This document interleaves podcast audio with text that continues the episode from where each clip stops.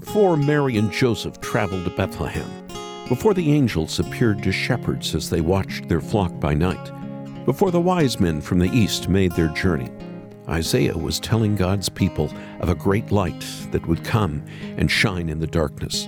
A child was to be born, and that child would be called Wonderful Counselor, Mighty God, Everlasting Father, Prince of Peace. Hi, I'm Charles Morris, and this is the Great Stories podcast. And today I'm speaking with Old Testament scholar and the son of my predecessor at Haven Ministries, Ray Ortlund.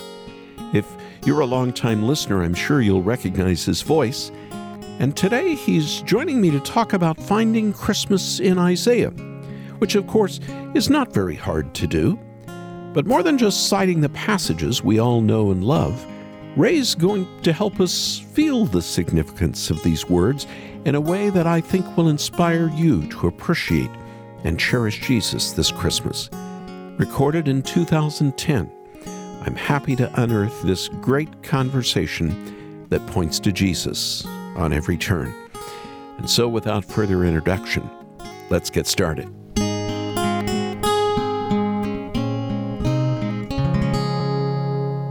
Welcome to Haven Today, where we are looking and seeing Christmas in all of the Bible, all of God's Word. And on the line with us today from a church that he pastors in Nashville, Tennessee, is Ray Ortlund, and I guess I should say Junior, Dr. Ray Ortlund. Ray, welcome back to this program that you haven't been on in a number of years. Thank you, Charles. It's great to be back. It's a privilege to be with you today, and to spend a few minutes with everyone listening to Haven Today. Well, there are, of course, some of our listeners who will remember you did a number of programs for your dad, who was my predecessor as the speaker on this program. And people always said you sound exactly alike. And of course, your dad, we're going to talk about Isaiah because you are an Old Testament scholar, but your dad loved to preach out of Isaiah as well, didn't he? Yes, he did, and I may have sounded like my dad, but there was nobody like my dad, and the Haven Today listeners who remember him know what a magnificent man he was, and we all miss him very much. Yes, absolutely, and I can just say hear, hear for that. Well, we're looking over the next few days for Christmas in the Bible, and you have written the study notes. You used to teach at Trinity Seminary outside Chicago. You went to Aberdeen for your PhD, Dallas for your seminary degree. You've written the study notes for Isaiah for the ESV Study Bible, which was World Magazine's #1 book of the year last year. And just talk to us about Isaiah first before we look for Christmas. Talk to us a little bit about how did a prophet write? You know, a prophet, you know, can be read on many levels, but just tell us a little bit about this prophet Isaiah. Yeah. Isaiah, I have to give a warning to all of our listeners who may not have studied Isaiah so much. There should be a warning label on that book because it is addictive. The prophecy of Isaiah is filled with Jesus Christ. It is filled with hope. I saw a children's Bible that has come out recently. It's really well done. And the very name Isaiah, they summarize in the children's Bible so perfectly. They summarize it as God to the rescue. That's what the name Isaiah means. And who of us doesn't need God to come to our rescue at every level of our existence? And that's what Isaiah is all about. It's the meaning of his name. It's the message of his book, God to the rescue. And we need God, and we welcome him, and we thank him for caring about us so deeply. Well, Ray, you're warming my heart because you're talking about Sally Lloyd-Jones, who we've had on this program. That's it. Many times. The Jesus Storybook Bible, every story whispers his name, and it does, doesn't it? So Isaiah was a prophet. He lived in the reign of King Uzziah, I guess? And yes, about 700 years before Christ. Okay. And he was enabled by God to see far in advance both events to transpire in the centuries immediately following his own life, but also 700 years forward to the birth and life and death of Jesus Christ, and even far beyond to, in chapters 65 and 66, the new heavens and the new earth. Mm. Now, he could do that under God's enabling because God controls all of history. God has his arms wrapped around this world. God has written a script for history. God has a story to tell. It's all about him and his glory. It's about the finished work of Christ on the cross. It's about good news for bad people through that finished work on the cross. That's the story God is telling, and Isaiah was enabled to foresee so much of it, so that when we read Isaiah today, we can understand more deeply what's happening to us, and who are we, why is life the way it is, and what is that great hope that God is offering us. Wow. Well, we better dig into the Word a little bit. The Word of God is in the prophet Isaiah. Why don't we go straight to Isaiah 9? This is probably the classic text in Isaiah that gets us to Christmas. And, of course, there's titles that take place later on in the chapter, but it just starts out, "The people who walked in darkness have seen a great light, and those who dwelt in a land of deep darkness, on them has light shined." Just lead us there. Talk to us a little bit about Isaiah 9. Yes. The darkness, then it says deep darkness, describes life without God. Life when we individually, we as a people, as a nation, have lost our way. And this is a promise here in Isaiah chapter 9. This is a promise, Charles, for desperate times. Mm. I'm so thankful for the gospel. It is not written for, it's not given to people who have cushy designer lives and everything is going their way and they're well padded financially and physically secure and they have no sins to bear and everything is great. That is not, the gospel is not for people like that. The gospel is for people, desperate people living in desperate times. And you and I know in our own stories there have been times of tremendous difficulty. And then people who are listening to us right now, some of them are suffering intensely. Mm. So when Isaiah talks about people walking in darkness and dwelling in a land of deep darkness, we know what he's talking about. And it is those people, it is us, to whom God comes in Christ with great light. On them has light shined. It's not something we invent or make up. It's something that comes to us through Christ. And then it goes on. For unto us a child is born. It's clearly, I know from reading your notes, you say it's not subjective, it's objective. We've got this prediction here in Isaiah 9 of the coming of the Christ child. It's so surprising, Charles, because we look at the terrorism in our world today, and we look at the terrifying aspects of our own lives, and God says, my remedy, my rescue is a child.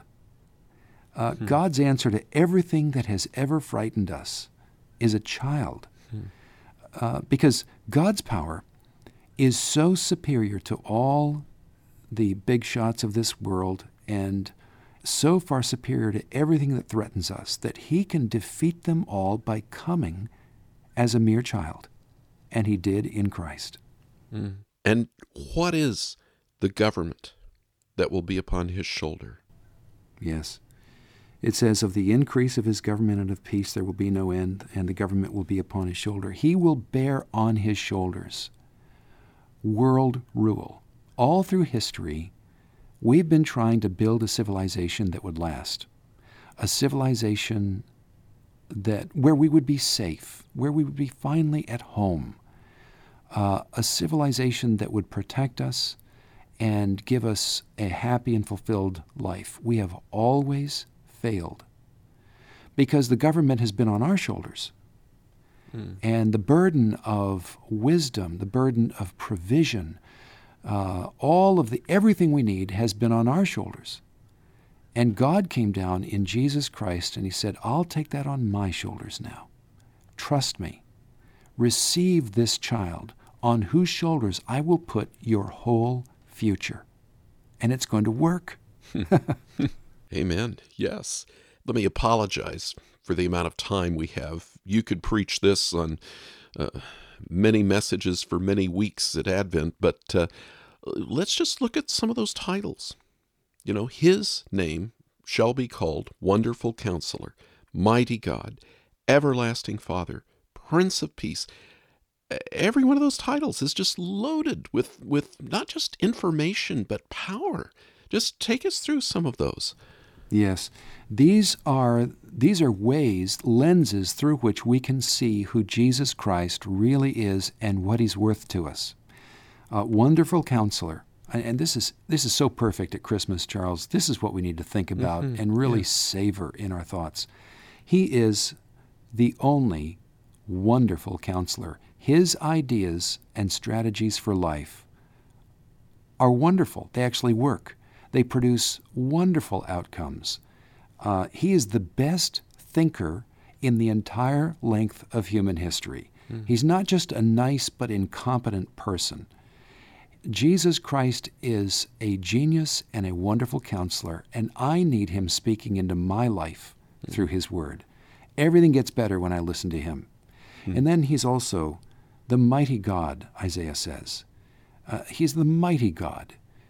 He defeats his enemies easily. He has all power and all authority in heaven and on earth. Jesus reigns. Whatever my life may be, your life, or any listener, and whatever difficulty we may be facing, Jesus reigns over it all. And then, thirdly, he's the everlasting Father. Interestingly enough, Jesus Christ the Son is also called by Isaiah the everlasting Father, meaning that he loves us and provides for us endlessly. Jesus said, I will not leave you orphans. Yes. And then he is also the Prince of Peace. And he loves his enemies and reconciles his enemies through his finished work on the cross. He is the Prince of Peace. It's an authoritative peace. He establishes peace. He preserves peace between us and God. He creates it between us and one another. He alone is the future of the world. Mm. And then we're back to the government, his government. And his peace, there will be no end. Yeah, he's not going to run for re-election in 4 years. Or 2. And he's not going to resign either. No midterm elections with this Savior. No, and he doesn't require ratification from human opinion. And to me, when I really looked at this carefully, what jumped out at me, Charles, was this. It says, of the increase of his government and of peace, there will be no end. When the Lord comes and takes us to be with himself forever, it will keep increasing his rule and his peace over us, providing for us, blessing us. It will keep getting better forever. It will accelerate. Okay. It will intensify. It will enlarge forever and will never come to the end. Never come to that moment when we say, well, that was great. I wonder if he can do that again. We'll never stop because he is infinite and we are finite, and we will never come to the end of Jesus Christ in his wonderful fullness and kindness toward us. Amen. Then when we come, Charles, to chapter 53 of Isaiah, we find this. All we, like sheep, have gone astray. We have turned every one to his own way, and the Lord has laid on him the iniquity of us all.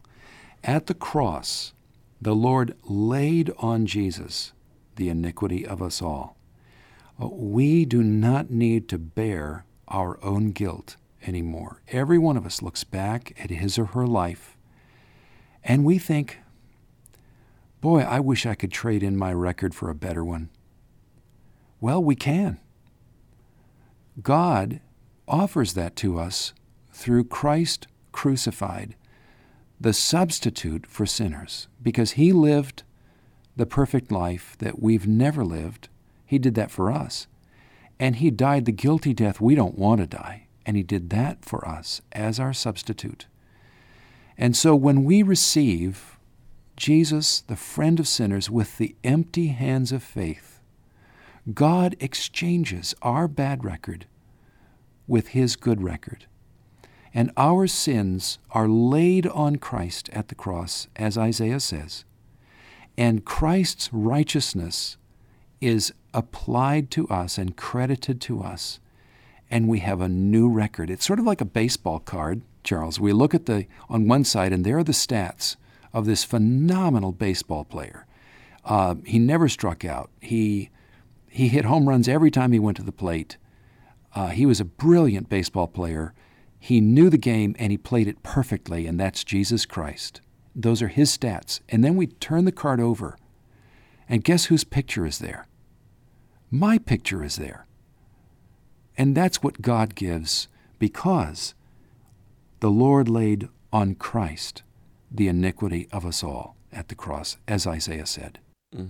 Ray, we're having you on because we're looking at different places in the Bible to see Christmas. And you're not only a pastor of a church there in Nashville, but you also wrote the study notes. You're an Old Testament scholar. You used to teach at Trinity Seminary in Deerfield, Illinois.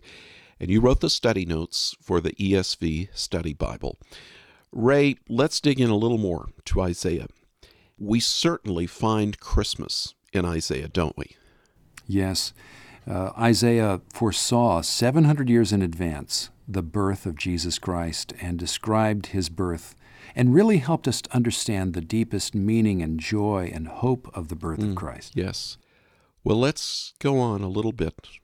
Let's go to Isaiah 40, and we're going to find Jesus again, aren't we? Yes, we are. The chapter begins, Isaiah chapter 40, "Comfort, comfort my people, says your God." And we're reminded there that God's deepest purpose for us is not judgment, but comfort, if we'll receive it.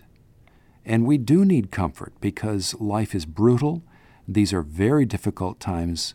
But God comes to desperate people in desperate times with a comfort from above, a comfort that could not come from this world, a comfort that this world cannot bludgeon into non-existence, a comfort that overcomes all this world because it came through Christ, who lived in this world as one of us and suffered with us and suffered for us. Let's dig into it just a little bit more. That's how it starts.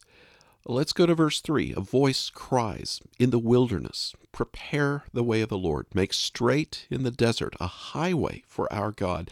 Just take us through that, explain that to us, and how that relates to Christ Jesus. It is a prophecy of Jesus, and the voice crying was the voice of John the Baptist, who prepared the way for the Lord Jesus. And what I'm so thankful for about that verse is that it says, "In the wilderness, prepare the way of the Lord. Make straight in the desert a highway for our God," because many people today are living in the wilderness. They're living in the desert. They look at their lives and they look at their future. They don't see hope. They look at their lives and they think, it's over for me. Yes. I have really nothing to look forward to anymore. It's all been taken away. I have myself have bungled it. And so I'm just going to have to endure for the foreseeable future. And it's people living in that wilderness to whom God comes. And any listener who's in that difficult place of hardship right now, I think if Isaiah were in this conversation, he would say, get ready. Because it's people in the wilderness to whom God comes in Christ. Amen. Yes. Ray, sometimes I ask people who are on the program, and you know, there's comfort here. You've of course had downtimes in your life and discouragements. So have I. So have everybody that's with us today on the program. A few years ago, you lost your dad. Your dad was not only the speaker on this program, but he was a mentor to me. But he was your father, But what your dad was all about was sharing Jesus with other people. That's what you're all about as a pastor today. Let me just ask you, Ray, what does Jesus mean to you? Who is he to you? How would you say that to somebody on an airplane or somebody in your church that just walked up to you after a sermon and on a Sunday morning and asked you that question? Well, thank you for asking me that question. That's perfect. And here's my answer. Charles, my favorite word in the English language is the word friend. Mm. A friend means I'm not alone. And the scripture is clear. Jesus is a friend. He is the friend of sinners. Mm. He is one who befriends those who lose friends. When others turn away, he remains close. Mm. When others disappoint, he moves in with real understanding. And when I fail, he does not abandon me. That's a friend. Yes. That's a glorious friend. It says here in Isaiah chapter 40, the glory of the Lord shall be revealed. When Jesus came 2,000 years ago, he was born into this world, God displayed his glory. And what was the nature of that glory? What was the glory that we saw? We saw the all-holy God above coming down to befriend us. Hmm. That's not what we expected. No. We expected him to criticize us, to reproach us, but there's no smackdown in Jesus Christ. And then that passage in Isaiah 40 will be fulfilled again at his second coming. Hmm. The glory of the Lord will be revealed at the second coming of Christ. And we want to be on good terms with this mighty friend. This life is all about, the purpose of this life, Charles, is that we would enter into friendship with our friend and not spurn him and turn him away. This life is our chance for that. Mm. I remember at your father's funeral, my predecessor here at Haven Ministries, you preached the service. And at the end, you said, I cannot leave this day without sharing the gospel because that's what my father always did. And you did. You shared the gospel, and that's what you just did with all of us. Yes. Would you mind closing us in prayer today? It would be a privilege. With the gospel? Yes. Father in heaven, we do pray for everyone listening right now that you would open their hearts and give the gift of faith. Lord, take away defensiveness, take away uncertainty and hesitation and indecision, and make us all definite in our openness to Jesus Christ right now. We do hold out before you the empty hands of faith, and we receive Christ right now as our dear friend and all-sufficient Savior forever. In his holy name, amen. Amen. Ray Ortlund, thank you for being with us. Thank you for sharing your thoughts out of the prophet Isaiah to us here on Haven Today. Well, I'm very thankful that you invited me onto the program, and Charles, it's been a delight, and it's such a privilege to interact with you and sort of let our listeners sort of overhear what we're thinking about and what we cherish and what we share together in the Lord. I hope that everyone who's been listening today has been helped. Thank you for joining me today on this episode of Great Stories with Charles Morris. I also want to give a special thanks to Ray Ortlund Jr. for letting us in on the powerful messianic prophecies in the book of Isaiah. This podcast is made possible through the ministry of Haven Today. And if you want to hear more conversations like this, why don't you subscribe wherever you get your podcasts? And if you enjoyed this episode, please help us get the word out by leaving a 5-star review.